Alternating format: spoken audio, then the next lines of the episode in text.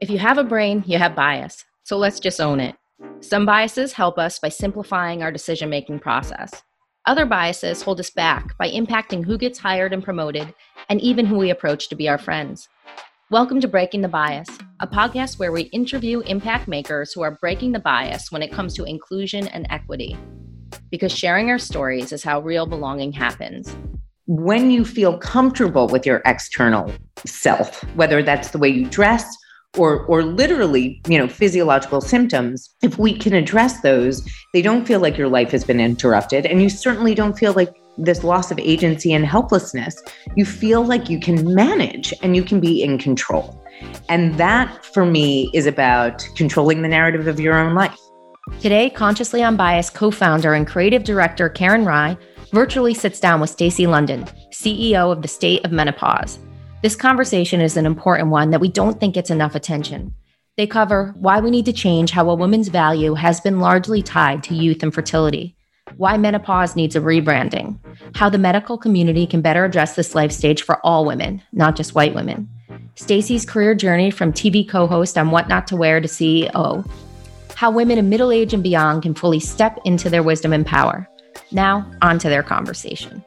So, Stacy, your career spanned from being a magazine editor, stylist. I love that show, by the way. And a celebrity spokesperson for brands such as Pantene, Light, and Dr. Scholl's. What made you decide to take on the role as CEO of the state of menopause? Um, well, I think there were a couple of things, right? I have been out of television for about five years now. And I had gone out in 2018 to LA to pitch a different kind of transformation show, really one based on what I think was dovetailing with what I felt was an existential crisis about being in middle age and wanting to find a way to turn that crisis into a renaissance and to be able to while helping other people, um, you know, find my own kind of path and sense of peace around not just aging, not just menopause, but what it means to look at a lifespan in totality, recognize that it is now much longer uh, than it used to be, that we are going to be older much longer than we're going to be young. And this idea that we're somehow you know, not only dealing with sort of the personal crisis of, of change, both physical and mental and psychological, but that um, we have such a heavy price or, or we value the price of youth so much. And we totally devalue the price of wisdom. And so I wanted to create a show that was. I love that. And I was roundly rejected, roundly told that it was not interesting. Nobody would, you know, was really interested in middle-aged women, which also made me feel like, wow, I guess my my television career is kind of coming to an end um, because you know there are not that many middle-aged women with very robust, unscripted television shows unless they throw tables or you know bitch about each other or they're Oprah or Ellen, right? I mean, the, the you know these were the options, and and I don't really fit into any of those silos. So um, I, I, got you know really sad about that. I, I was very disappointed, um, and at the same time, I had had pretty extensive spine surgery uh, at the end of 2016, and in 2017, January of 2017. So I had the surgery December of 2016. Had the okay. surgery um, then, got my period twice in January of 2017, and never saw it again. It was like bye bye baby, and wow. uh, no pun intended there, but. Um, But what I realized oh. was that, you know, I thought that I was having um, uh, so really deep clinical depression based on having had the surgery. That anything okay. to do with the heart, the spine, the brain um, feels like the body is dying, and there are psychological repercussions from that. And but then I started. My my father got very sick, and I took care of him with my family for about eight months until he passed away. And when he passed away, I started to develop what I thought were the same symptoms that he had because I was grieving. I was in a terrible, terrible mm. state of grief. And so I was having heart palpitations. I started to get food allergies. I mean, things that weren't weren't you know he he died of a heart disease but but he he i would just mimic his symptoms he would get a rash i would get a rash all of these weird things it never occurred to me that between the surgery and the loss of my father, that these symptoms, so to speak, were either being exaggerated by the feelings of grief and pain, um, and that I was experiencing perimenopause, or perimenopause was actually mimicking the symptoms or, you know, exaggerating the symptoms of pain and grief. I have no idea. But what I never put together was that they were perimenopausal, right? Oh. I had no previous understanding of perimenopause. I never thought it was going to happen to me because it just, not that I was like somehow special, simply that I just, it was not in my realm of consciousness. And, you know, my mom had a radical hysterectomy. And even after that, she never talked wow. to me about menopause. She talked to me about burning her bra, you know, in, you know, in the fight of, for feminism. But this is not a conversation that is really being had by parents of our generation, of the Gen X generation. Yeah. And totally. I think that that responsibility is starting to fall on us. So, long story long, um, during the pandemic, I really started to think about what it is that I wanted to do. I had been trying to write a book on aging. And after my dad died, it felt much more like an autobiography about grief, which I didn't feel ready to write. Um, and I was like, God, you know, the, the world is stopping. And I'm I'm 51 years old. I'm going to be around for a while if I'm lucky. What am I doing with my time? And, you know, throughout my career, I studied uh, German philosophy, psychology, and literature in college.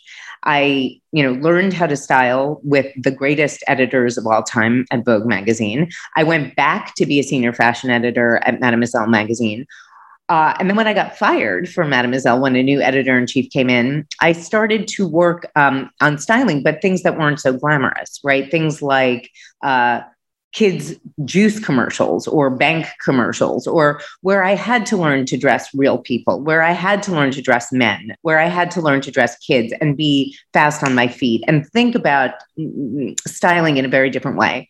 And so when I got the call to audition for What Not to Wear, it was sort of a no brainer. They were looking for somebody who had been in editorial, who had styled celebrities, who did know how to dress real people, and who could talk a lot without a script. I mean, it was like, oh, that's my resume. Um, so, and you know, when I got to What Not to Wear, I thought, oh my God, everything that I've done up until this point has set me up for success in this moment. And after 10 years of that and doing many other shows and being a correspondent for the Today Show and doing things for Oprah and a correspondent for Access Hollywood and being the spokesperson for all these things, it sort of all made me burn out, right? I mean, after mm. about 13 years of straight shooting, um, I definitely needed a break. And what I also didn't realize was that I had developed psoriatic arthritis, which again, you know, I I, when I list all of my maladies, I think that people are like, "Oh, does she just want to participate in every cause?" I'm like, actually, no. I, you know, I these I have autoimmune diseases. I had an eating disorder. I have body dysmorphia. I'm like batshit crazy. I was crazy to begin you're, with. But you're not. Um, you're just like everybody else. I'm they like everybody talk else. about it now that I realize what it's all about, I realize I'm just like everybody else. But but at the time, you know, even even while I was experiencing a lot of these things, I really did feel very ashamed. And I felt very ashamed when my mood started to change and my sleeping started to change mm. after the surgery. And during the pandemic, I was approached by a company that had just started started the brand State of Menopause. Oh, and they okay. asked me to be a beta tester and I was a very noisy beta, beta tester, and I I had I had comments about everything, and I was like, this doesn't work because of this, and this doesn't feel right because of that. And so when that parent company decided to shift gears and move into software, um, they didn't want these brands to disappear, and so I acquired oh. the lion's share of equity because I believe in the products. I helped make those products, and I didn't want to see that company disappear. And I thought, okay I have been sitting with myself during the pandemic trying to figure out what is my seed of truth. And what is true throughout my entire career is that I've always been concerned with self, self acceptance, self awareness, and self esteem. And I never felt more crushed than when I was in perimenopause because I felt such a loss of identity, such a loss of agency, there, I didn't know where to turn, who to talk to. Part of me felt like I was crazy, dismissed my own symptoms, did not recognize the longer term health implications of menopause. And when I started working on this company, I started to really dig into the fact that, you know, they had built it, yes, and they had built it for perimenopausal women between 40 mm. and 60. And okay. I felt very strongly as a as a skincare brand. And I felt very strongly, well, this is not just about skincare. And our roadmap for where I want to take this company is certainly not about skincare. We are not an anti aging company. I am completely pro aging. I am oh. anti discomfort of the symptoms that people experience in perimenopause. And what I also realized is that it's not just 40 to 60 year olds, it's it could be a 28 year old who has radical hysterectomy or breast cancer mm. or endometriosis or premature ovarian failure, or it could be an issue of gender uh, while you're transitioning for a trans woman. And none of these things were being talked about. None of the language was inclusive. All of it seemed like, we're sorry. It's okay. You'll get better. We, you know, we got you. And to me, it all felt really condescending because I, you know, as my friend Margaret Detweiler, who is the head of Two Night, will would say, is like, we are, I'm a grown ass lady. I don't want to be talked to like um, uh, I'm being condescended to. I know that menopause is hard, but I also know that it isn't hopeless. And now I know I'm not helpless. And so, having done a ton of research, to me, there was an aspect of this that is just like styling right? It's that if you if you can manipulate the external you can manipulate the internal psychology around it. And the same way that i would dress somebody differently in order for them to see and believe themselves differently i thought well that's what i'm going to do with symptoms. I'm going to create a line of rapid relief grab from your nightstand or your medicine cabinet products that help you in the moment of distress and discomfort and if you feel more comfortable, you're going to look more comfortable. You're going to feel a whole lot better. And mm-hmm. that is really what the point of the company is. It's a it has a real basis in my ethos about when you feel comfortable with your external self, whether that's the way you dress or or literally, you know, physiological symptoms, if we can address those, they don't feel like your life has been interrupted and you certainly don't feel like this loss of agency and helplessness, you feel like you can manage and you can be in control. And mm-hmm. that for me is about controlling the narrative of your own life. That's what I want for the people who, you know, use these products. That's amazing. I actually really love the pro aging because I think every time that I've seen something when it's been speaking to me through my course of this, right? I'm always like, but I'm not upset I'm aging. Yeah. I want to age, you know. I, this is this is what I've been waiting for is this wisdom and this feeling of, of agency in my life. I finally actually feel that. Like I'll say whatever the fuck I want now. And exactly. I feel fucking great about it. Exactly. So I mean, I'm i wrote an article. Aging. Yeah. When I when I was 47, I wrote an article about how my style had changed since what not to wear um, for refinery 29. And you know what I kept saying is like, you know, my pockets are filled with fewer and fewer fucks. Like I don't care if you want me to be the woman that I was on What Not to Wear. That is not my whole identity. And it's been very hard for people to see me in another way, which was also mm-hmm. another radical reason for me to radically pivot. Um, you know, from being a, a stylist or a television personality into running a company because one, I want to be the symbol. I want to be the embodiment of a woman who is middle aged, who takes control and changes her life and changes that narrative into something that can be, um, you know, an example for for other people to look at and say, hey, like, you know, uh, the the lowest point of happiness, apparently, um, mostly in women's lives, is mm-hmm. between forty five and fifty nine, and I understand that. I think that it's mm-hmm. not just about menopause. And I think, again, we have to talk about the difference between menopause and aging. Um, the price our society, you know, the value that our society puts mm. on youth Women. and wealth and thinness and things that yeah. make us at this age feel culturally irrelevant. You don't have to leave a television show to feel that way.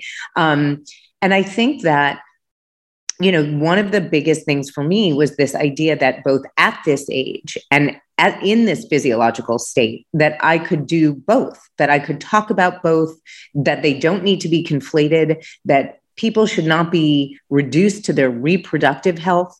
This is a mm-hmm. much more overarching lens, uh, you know, which I think is quite patriarchal in the way that we look at women's health mm-hmm. and that mm-hmm. we as women and as people don't know enough about it because we mm-hmm. have been relegated to taking a, a, a cis you know male gendered um, view of what our health looks like and oh, we're seeing yeah. less and less of that but for sure um, you know this is this is a very very you know new industry it's a it's a new industry and it's a new way to look at our own health lives and what we are able to do uh, knowing more information right that's also part of right. my is to arm you with information and education for you to make choices about your own right. decisions. And there's a huge rise right now in the use of HRT and bioidenticals. Hormones are back in a big way.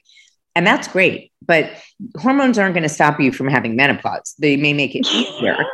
But well, it slows it down for a period of time. And then I wonder always, like, what are the repercussions of that? Right. I mean, less and less. I, I, think they're, you know, they were really demonized. If you, um, I, I, do talk a lot about Dr. Jen Gunter's book, The Menopause Manifesto, right? Because I think she does an excellent job of explaining the history, the physiology of all the stages of menopause, but also talks a lot about how you know, hormones were demonized uh, really in the 80s and 90s, even in the early 2000s, and that now they are coming back with new hmm. data mm. to say they are much safer, you know, depending on your genealogy and, and all sorts of things. But there are a lot more options for women. And my feeling is all of that is great. You want to take hormones, great. If you're worrying about aging, have the facelift, do the Botox. I don't care.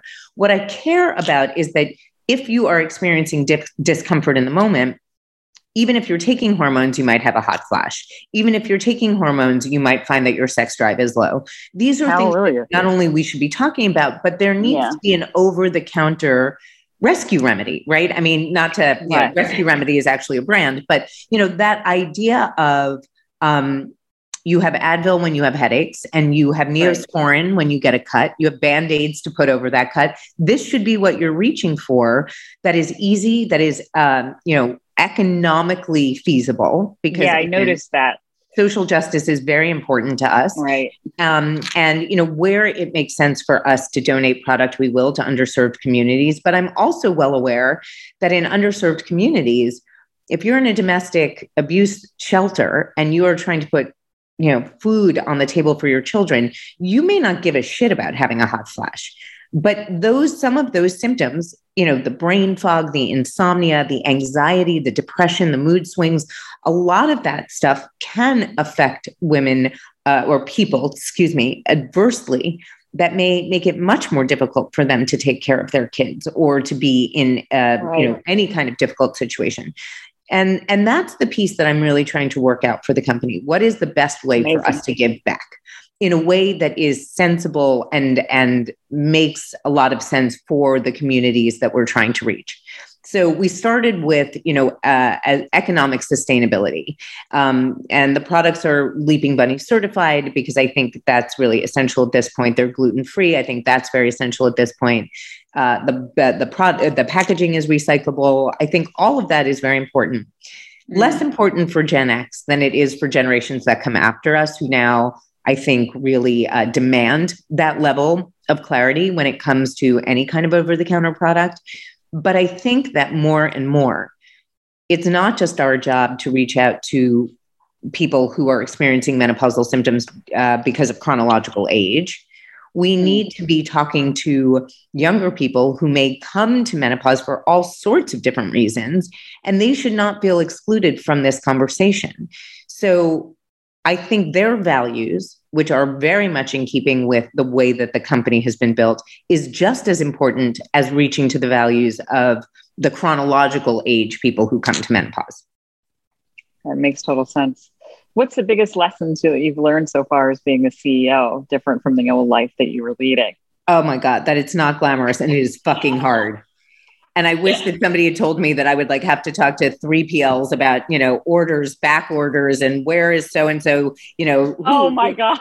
And answering customer ser- service emails and and figuring out our our social strategy and thinking about what colors we want to use on social as opposed to the packaging and i mean it could some of this stuff could learning about venture venture deals and venture oh. debt and uh, private equity i mean it is so fucking boring i could cry so you know but one of the things about it is that I, I believe so much in the need for this company. I believe so mm-hmm. much in the products. I believe so much in the need and the desperation in this community that I, you know, I'm willing to do the boring stuff because somebody has to do it. And somebody right. who, like me, has had at least a little bit of time in the public eye and certainly has a platform from which to speak.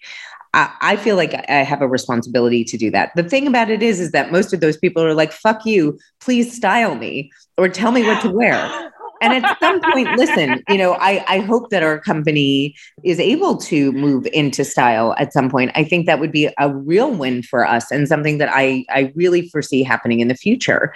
Um, and in the meantime, who knows? You know, maybe I'll do something else about style. But but it is with a lens, it is with the lens of this community in mind. And for me, that was the big aha moment. The big aha moment was you're feeling these things, you're experiencing these things. If you share your truth, if you are transparent with where you're at, then people will have permission to share. Mm. And not just from me, but certainly that the idea of sharing work requires a level of trust that I believe that I've earned, not just with this consumer, but with this community. And for me, that that's the most important thing. I wouldn't break that trust for anything. So television would have to be in keeping with that. My product line has to be in keeping with that. I think that, you know, um, it's very funny. I don't know if you saw Bo Burnham's Inside. Have you seen that? I did. I loved it. Okay, yeah. well, he does a thing. I'm, I'm, I loved it as well, where he's like, "I'm a social media marketing yeah. person yeah. now," and I'm like, "Oh my god, did he watch my uh, my episode two of being a CEO?" When I'm like, "Brands have to take a side," and I was like, "I need to stop being so goddamn earnest because this is the shit that is funny." And I was like, you know, brands do need to take a, to, to take a side, but it, in my opinion, it's not just about you know, I mean, he was saying like, how do you say that JP Morgan isn't racist? Right. You know, I mean, just all of these funny things. And I was like, God, I hope I don't sound like that. But at the same time, very much the brand DNA is about what what is reflective of of you know the important values in our society today and after a year with 600,000 deaths and social, racial, and economic justice issues coming to the fore, you can't ignore that um, in the way that you build your brand. That doesn't mean that you have to be really earnest like me and be like, brands should take a side. But I think that um, I do think it means that whatever you're walk the walk is really what I'm trying to say. St- yeah. You know, I can t- I can say a ton of shit and people can listen, yeah. but does the company walk the walk? walk? It well, you do walk the walk. I mean, when I was researching this eh, over the last week, I was thinking to myself, oh my, is this cream going to be $190 and it's completely inequitable? And, exactly. and trust me, I, I know it. I do it myself. So, and then I went, I was like, oh shit, it's got good ingredients and it's 28 bucks. Yeah. This is dope. Yeah. That's the way it should be. And yeah. That you don't have to be earnest. You're, you're I, I don't. I actually don't. No, I think I actually I think I really do. I believe that um, things land better when they're funny, right? And and menopause, yeah, totally. uh, you know, that that is something we, we, we are really fucking funny, right? If I mean, you we, really get in it. you really there is no other way to cope with something like no, this other than to be a little bit sarcastic and you know self-effacing about it because i realized like i i mean you know there were days where i i, I just I, I went to my doctor because i thought i had alzheimer's like i couldn't believe that i could not remember certain words oh i do it all the time and this still happens to me and they're usually nouns apparently but i mean i will why is that I don't is know. That like, um, th- that's like a. I don't data? know. Oh shit! Somebody, my friend um, uh, Nina Lorez Collins told me, and That's I think interesting. Yes, I think it's incredibly writing that down.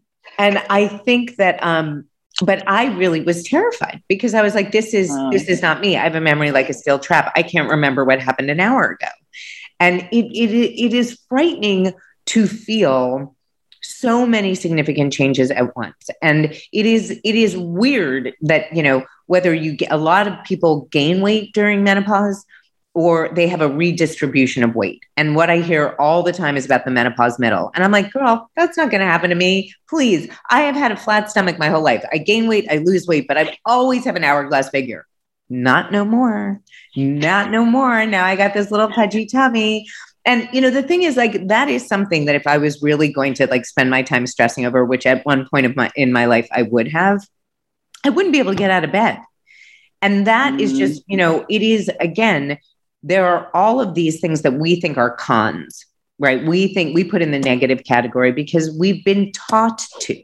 Yeah, and we've been told to do that though. Absolutely. The idea of a man having a midlife crisis is all about him getting a Porsche and hair plugs and Viagra and a younger girlfriend.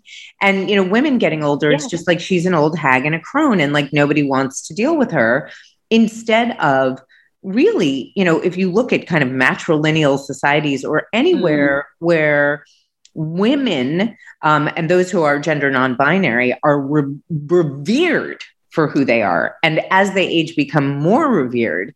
You know, I, I mean, I could tie this all to capitalism, but I won't. But I do, you know, I mean, that that well, that, that feels like that feels like I might just write Das Kapital in English. You know what I mean? Like I don't need to go there. But the but the point is really that we have to take back what that lens is going to be. That we have to redefine that narrative, um, right. because you know a patriarchal society is never going to want us to do that ourselves it's it's part of it's part of where we're headed. It's part of our sociobiological evolution. And this is just the you know the final frontier in the arc of of you know I, I I'm I'm hesitant to use the word female health but certainly uh, women identified health um, and being able to talk about this more frankly, to take the shame and the sting and the stigma out of it by talking about it. I mean, anything you shine a line on, uh, shine, shine, a, a line on, uh, shine a light on is really is going to be quite helpful, I think, in not just normalizing the experience, but optimizing the conversation. Mm. I have a, another question that is not on this doc, so Excuse I'll me. forgive you. It's, it's, it's as I, when, just from my own experience, when I was going through it in the beginning of it, I had so many younger friends. I just yeah. had always had younger friends. And if I would bring up, like, or if I would hot flash or do anything, and I would always be a little ashamed like, yes. should I be scared of this? Should I not talk about it? And early on, I think I thought about it. We'd had different kind of conversations. I'm like, I should talk about it. But I was super like, mm, I don't need anybody to know that I'm going through the pause right now. Yeah. Because I, number one, I couldn't get a job because I was transitioning to a new job. I was having such a difficult freaking time saying I graduated in 1990, you know, and then they were like, no, you really are not getting a job now. And when I listened to you, you just got so, you're so brave about it. Oh, and I think you're so kind. Well, I'll tell you, I don't think it's brave, right? I, will be, I'll be honest with you. I have a lot of younger friends as well, um, and I realized how important it was for me to balance those friends with with friends my age. That to me was very important. I believe very strongly in multi generational uh, friendship and relationships.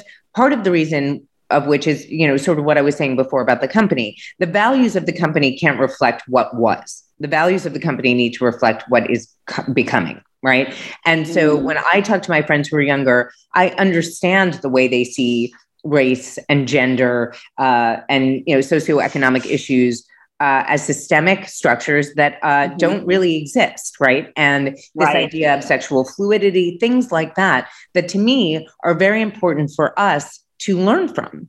And the other right. thing is that I have learned to be more transparent about myself by watching younger people do the same thing. Mm. That truly uh, was the gift of permission, where I thought, okay, this is something we can help to normalize. And while it may seem shocking to people our age, I want to be able to do that so that people our age will continue to see that it is okay.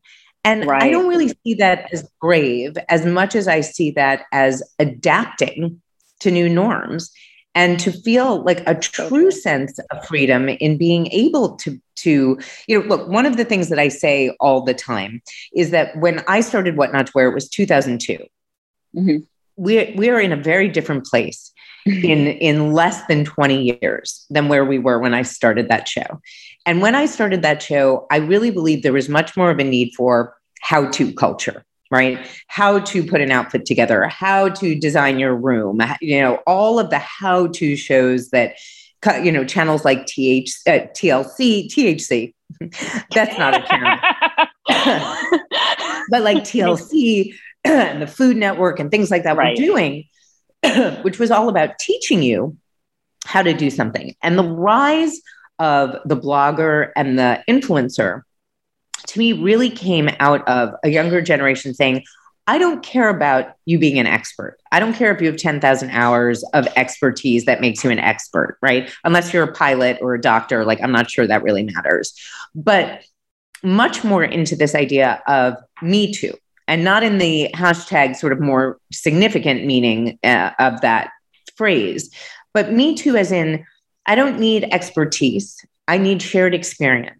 And if mm-hmm. I like something that you like, that's enough of a connection for me to listen to what you might like next because I am I am choosing people out of my own interests, not what I'm being told is what I'm supposed to like or what I'm supposed to wear. Mm. And I think that that difference has been really significant in the way that we see people interacting now on TikTok or Instagram or Facebook.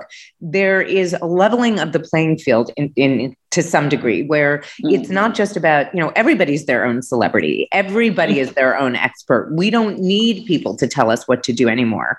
That doesn't mean that advice isn't helpful, but I think that we are we are we've come into our own in a very different way that is much more about finding people to share experience with rather than receive expertise from somebody you don't know. Do you think with when shining this light on this though, I think one of the biggest problems I've noticed over the years of having it is the misdiagnosis constantly by male doctors to women yeah. who come in. Because I yeah. was misdiagnosed all the time. It was like, oh, you've got arthritis, or you know, it was gout. Then it was this, yeah. it was that. And I'm like, oh, no, it constantly. Yeah. Yeah, and I think you know because there are a lot of symptoms that do uh, that can be experienced because of some part of the menopause transition, and could be experienced due to aging. There are a lot of doctors that don't understand the difference. But what really bothers me are the doctors that don't consider the difference mm. and that they just automatically assume it has to do with aging and not hormone health. And a perfect example of this was my, my sister, who is three years younger than me, is having really pretty extreme perimenopausal symptoms. And she went to the doctor and said, We need to take out your parathyroid. That's your problem. And I said, Nanny, before you get her name's Nancy, I call her Nanny, no. but um, I was like, before you get your parathyroid taken out, will you please, please go see a doctor, an OBGYN, primary care physician? I don't care who specializes in perimenopause. And since she lives in Chicago, she's very lucky. Northwestern has a menopause right. clinic. So she was able to make a, a, health determination, not just by a second opinion, but by somebody who could see her symptoms through a different lens.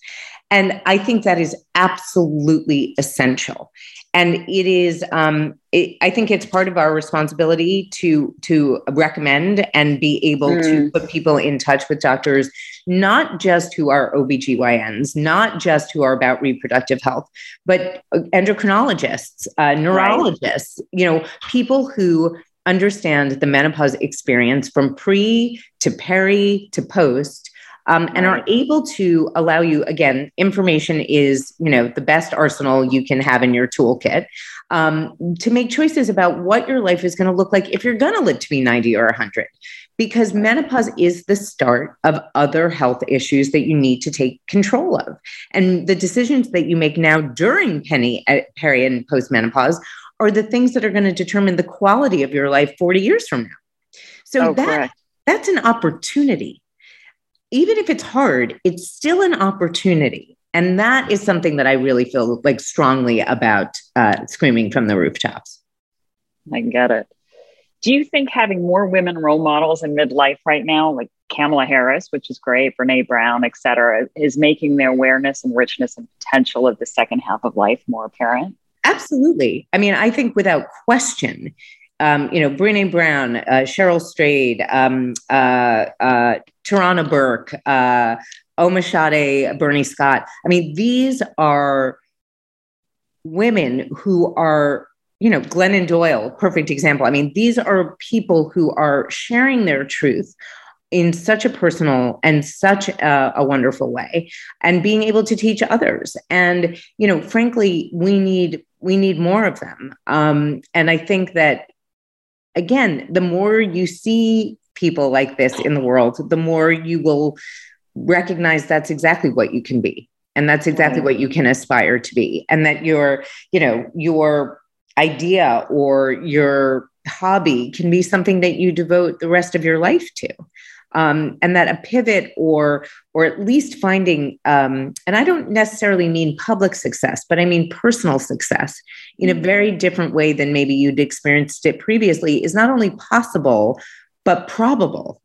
That's where i'd like us to get to. Amazing. Do you think women's value is largely tied to fertility and youth? Yes, yes, yes. I absolutely do. And now that I am no longer now that I'm no longer fertile or you, you know, young, um, I really see it. I really understand it. And and for me, it was something that never occurred to me because I always th- sort of thought of myself as, you know, I never I never wanted to have children. And so um, for me, losing the ability, the actual ability to have one, uh, while maybe not as important to me as it might be to some other people, still stung because it's the it's the absence of possibility that leaves a kind of secondary grief. That if I wanted to, I couldn't. Right is very different mm. from I can, but I I don't want to. Right, that's very very yeah. different. And so to me, you know, it was losing that ability and it was losing that uh, sense of you know being the youngest person in the room to going to be being for the most part the oldest person in the room um, and not feeling valued for that not feeling valued for that experience or that wisdom or mm. you know not being nobody looks me up and down when i walk down the street now you know all the things that again still are tied to this patriarchal lens of sure. what attractiveness means right and part of the reason right we're so attracted to youth is because it is a symbol of fertility. It is, you know, sociobiology. We are still working with caveman software. And it's like young means you can get them pregnant, old means you can't, you know? Um, and so I think in a lot of ways, our, our, um, you know, societally, we have outgrown our biology. And mm. that it's going to take a second for us to catch up. I think that there will be physiological changes. I think that, you know, the more that we are able to understand that, you know, women will be able, able to have children longer and that trans women will eventually be able to uh, have children. I mean, when we think about things like that, um, yeah. I, I, really do think it is going to change the way that we view menopause. Now, I have a friend who had a baby at 50 there are going to be people who mm. have children and then are up against menopause at the same time. I can't even imagine being perimenopausal with a child. I, I, I, I, I mean, literally, I don't know what I would do with myself. So, you know, we're going to have to look at this stage of hormonal health very differently the longer our fertility spans last. And I right. also think that, you know, the more that we start to uh, really, you know, again, in the healthcare system, it's not just that women's health is overlooked. It is the idea that trans health is overlooked. It is the mm. idea that people of color are completely eradicated from the health lens. And it is so unjust. And that we are finally starting to at least have that conversation out in the open um, to really talk about iniquity, um, not just in a way that uh, benefits white women, um, that it, it, it benefits people of all colors and all genders, that is something new. That is something that I have not seen before, and yeah. I am I I am ready and willing to jump on that bandwagon. That's me. I'm here for that. You've said that menopause is physical, but also psychological, a grieving process, which is so true. Because and you're grieving so so alone. The grief yeah. is like you're just stuck in by yourself, not knowing. Can you expand on that and the process for you through these years of this for you? Yeah, I think, you know, for me personally, it was very complicated, right? Um, having spine surgery really did put me out for months. And the physical therapy was like incredibly hard. And that was just hard on me. That was just physically hard on me and psychologically hard on me. And losing my father, who really was an exceptional dad in the sense that um, he was my biggest cheerleader. But more than that, you know, my parents got divorced when I was four. And from that time until he died, he called me every day of my life. Oh, and there are nice. every day, even if I didn't pick up the phone, would leave me a message. It's your father. Oh and I, you know, there were days where I was like, I don't want to talk to dad, but it, I knew like clockwork he was going to call. And he has two other daughters he did the same thing for. Oh, and lovely. losing him and not getting those calls, I didn't realize the kind of effect that grief would have on me. And I have had many friends who have lost a parent, and there is no way to explain that feeling until you're there. And for, you know, even if your relationship is fraught with complication, even if you aren't close with that parent, uh, it's even losing, worse. It, it, can be worse than that. Yeah. Losing that. a parent. my, yeah. I lost my dad too. You're I'm like sorry. twin. I'm so sorry. There really is, it really is. And this is also, this is another thing about conflating age and menopause. But if you're coming to menopause chronologically, this is, you know, uh, my friends at, at uh, the fancy agency uh, who work with um, uh, companies for marketing to people over 40 in their 40s, 50s, and 60s okay. talk about this being the sandwich generation, right? Because not only are we dealing with empty nest syndrome, possibly, yeah. right? we're also dealing with elder care or the loss of a parent. And we're experiencing this physiological change that makes us feel crazy. So I found it very hard to separate grief from the physicality of it. I didn't realize there was a physicality to grief aside from perimenopause, I didn't recognize how my relationships would change, how much of little shit I was willing to put up with, how many friends and, you know, I lost after my dad passed away because I just thought there's not mm. enough time for this. I don't want to I don't want to waste my time with this. So there was a lot that that happened for me in losing my dad. And secondary grief you know, that's primary grief. Right. But secondary grief is looking in the mirror and not recognizing yourself anymore. And, you know, seeing the changes in my face, seeing the changes in my body, even, and not just seeing them, feeling them and knowing that, like, gosh, I wonder if I've gotten shorter. You know, like I, I, feel, I, I feel like I'm kind of shrinking a little bit, but only in the height area, not in the width area. You know what I mean? So there are a lot of things that I think the middle age and the common age of menopause, there's a lot of saying goodbye. There is a lot of mm. saying so nice. Yeah. And you know, goodbyes are are bittersweet. It, it, it for the most part, it's always hard to say goodbye unless you are able to look ahead, right? Unless you're able to see something in the future that gives you hope. And it's the same thing with transformation. It's the same mm. thing that I did with styling. You don't criticize people about what they're wearing unless you are saying to them that it is constructive and that you are trying to give them an alternative. And that's the thing I think that we don't do for people at this stage of life.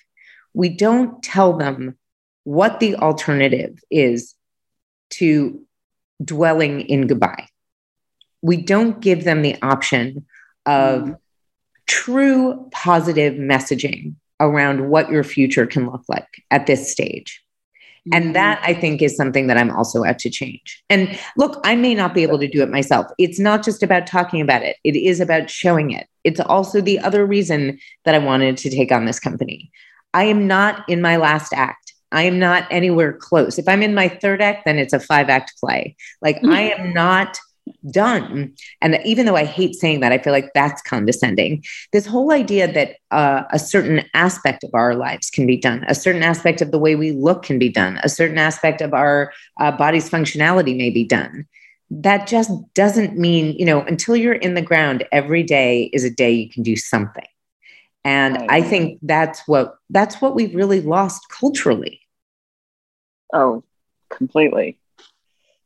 Ah, somersault swimwear.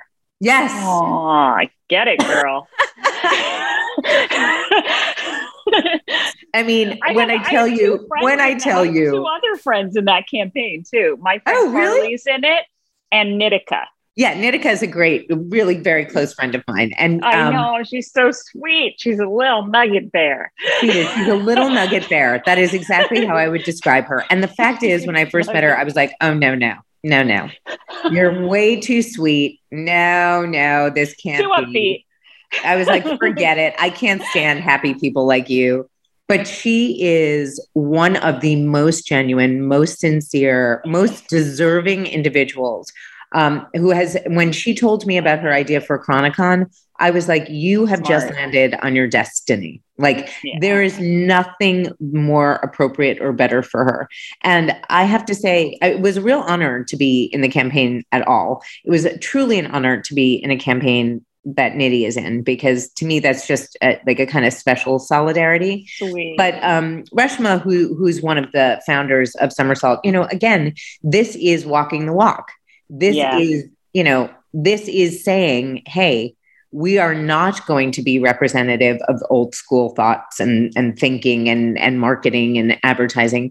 We are going to meet this consumer where, where they're at, which is we want to see all different kinds of people. And I think I was the only person in my 50s. So I was kind of excited to be repping for right. 50 year olds. you know, not just because I was in my 50s and menopausal, you know, just this idea of we walk among you. You don't know what a menopausal person looks like. You have no idea what a menopausal person looks like because we power the fuck through. So I we walk among you every day. Don't tell me a, a, a menopausal person looks like Judi Dench. Okay. She's way past menopause. So if you don't know what it looks like, this is what it looks like. And I felt exactly. really strongly about that. So true. Can you speak about the collective buying power of women in midlife and beyond and the importance of brands aligning their messages authentic with authenticity? Yeah. And look, I don't know, uh, you know, I am not a brand builder. I did not come to this as a brand builder. I did not come to this as a marketer.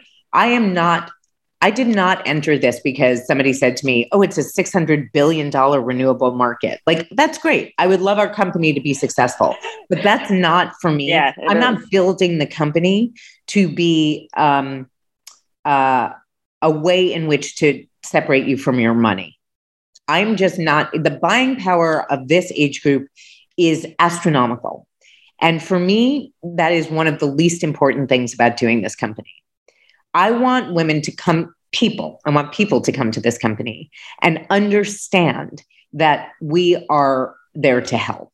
And what that means is I'm willing to do that even by collaborating with other companies, not necessarily for any kind of rev share, but to meet the needs of the community by with mm. products that we don't make yet. And so, absolutely, I believe in the buying power of this demographic. Absolutely, of course, of course. And there's not enough there for them. So I am, I you know, but I am hoping that our our ethics and our value system also reflect the fact that we are not trying to take you for your money. We are not trying to say you're going to look younger or more beautiful. That is that is yours to own. And if you are looking for that, you know, there are great plastic surgeons in the world. No judgment what I want is for you not to feel uncomfortable while you are experiencing these symptoms because discomfort makes us feel ashamed. It makes us feel um, embarrassed and it, it, it interrupts, you know, what we should be doing in our daily lives. That's more mm-hmm. important to me than whether or not you have wrinkles. Right. It's, it can be really scary if you don't know what's happening to you. Any Absolutely. advice to women any advice that you can give to women to better learn and accept their minds and bodies for the transition through their life?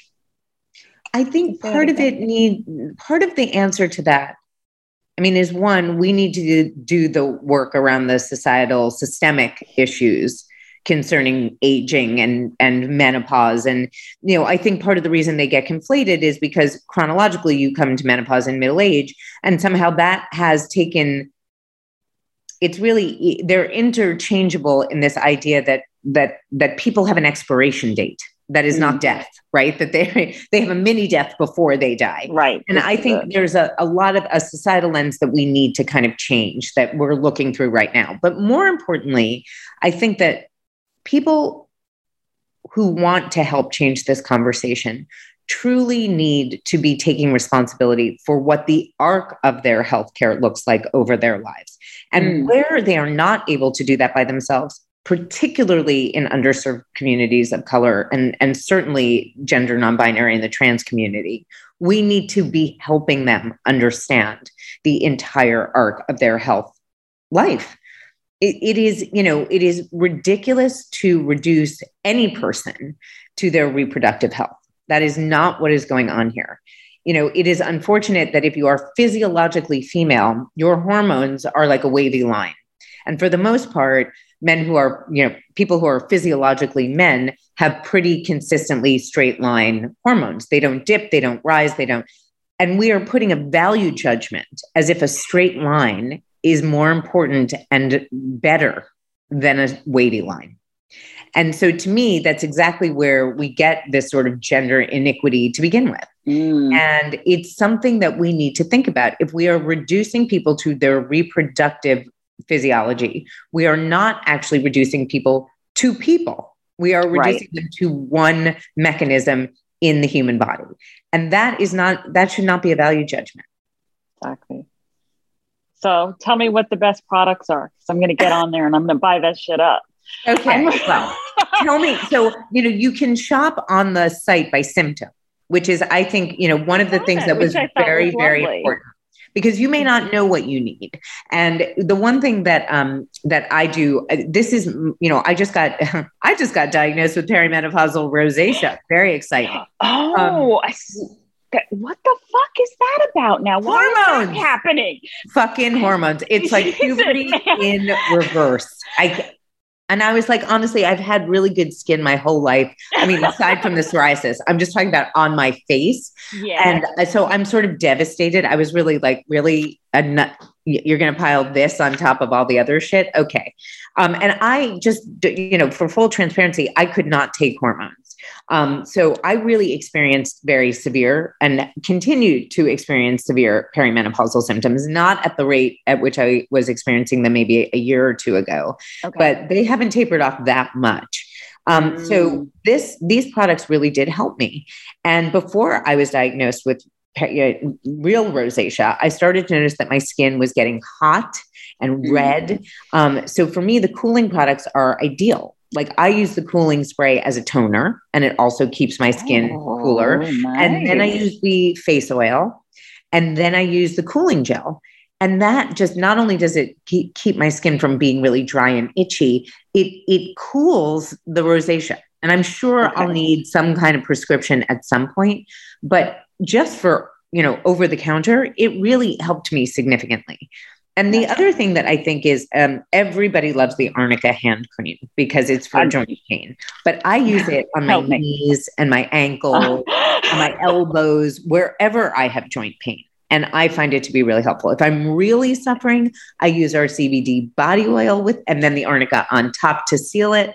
All of those things are actually helpful. And then in terms of the um, the hydration, right? Because we all get super dry skin in perimenopause. Mm. Um, yeah. The body lotion, to me, it's whipped. So it's very lightweight. It packs a super ton of hydration into your skin, but it's not sticky. It absorbs instantly. So if you have a night sweat, you will not wake mm. up in a pile like this. Yeah. you will not wake up in worst. a pile of goo. And that I think is super important as we as we start to look at the other products that we want to make for the line and all of the issues that we're trying to solve for. That's why we wanted people, you know, if you have cystic acne, look, the the cooling gel face face moisturizer is much better for you than the rich cream right. because it doesn't block your pores as much and we're going into hot flash summer all of the cooling products are going to be great for hydration and for hot flashes. And I think those are the type of things I want our products to be multifunctional. That's amazing. The other thing that I'm always looking for is that when I saw your spray, I was like, that's the thing. You just stick it in your bag. I just every bag I own. on me. every bag I own. Otherwise, then I'm worrying about where it is. I keep one in the medicine cabinet, one on the nightstand and one in every bag. Now, I mean that, you know, maybe that's going a little far, but it is my company. So I, I figure I, you know, I might as well stock up. But I do think that, uh, especially during the summer, you know, and we're using peppermint oil and menthol oil, but not in a way that is medicinal. It is for the cooling properties, not for the properties you associate with like Vicks VapoRub. So, you know, what like whenever anybody says menthol to me, I just remember trying to cough up phlegm. Uh, this is not that and and and it's an important distinction. When you're looking at products we try to use the best in class of truly the most natural products that we can find in terms of what the active ingredients are going to be. Because nobody is reinventing the wheel here. And as far as i'm concerned there are a lot of companies that are brand building companies that have marketers that are the ceos who are telling you things that they've created some new patented this or that or the other oh, thing and most so of it is bullshit. now. You have i i have I mean, obviously they're listening to me on my freaking phone because I'm just getting nothing but menopause cream, menopause cream, right. menopause cream. I mean, definitely. I tried to test one with my girlfriend. We were like flowers, flowers, flowers, flowers, and nothing came up. So I'm like, maybe they don't. Maybe they know when you're when you're, you're actually doing it on purpose. But you know, it's not just that you're getting um, all these ads for menopause creams. It's that you know there are so many creams that make these claims that are patently untrue. and I think that we really have to be careful with the way that we talk to this community because I when when somebody wise excuse me. When somebody feels desperate they will try mm-hmm. anything. And i don't believe that that's i don't want to sell under those circumstances. If you're desperate then i want to be able to inform you before you make a choice about your health and you right. make a choice about what product you want to buy. Instead of we've got you we're going to solve this for you and not really make good on that promise. You can learn more about our amazing guest and get show notes at consciouslyunbiased.com slash listen. And we want to hear from you. Please subscribe and rate Breaking the Bias on iTunes and Spotify. And drop us a note to let us know if there's a topic that you'd really want to hear about or a guest that you'd love to see on the show. Thanks for listening to Breaking the Bias.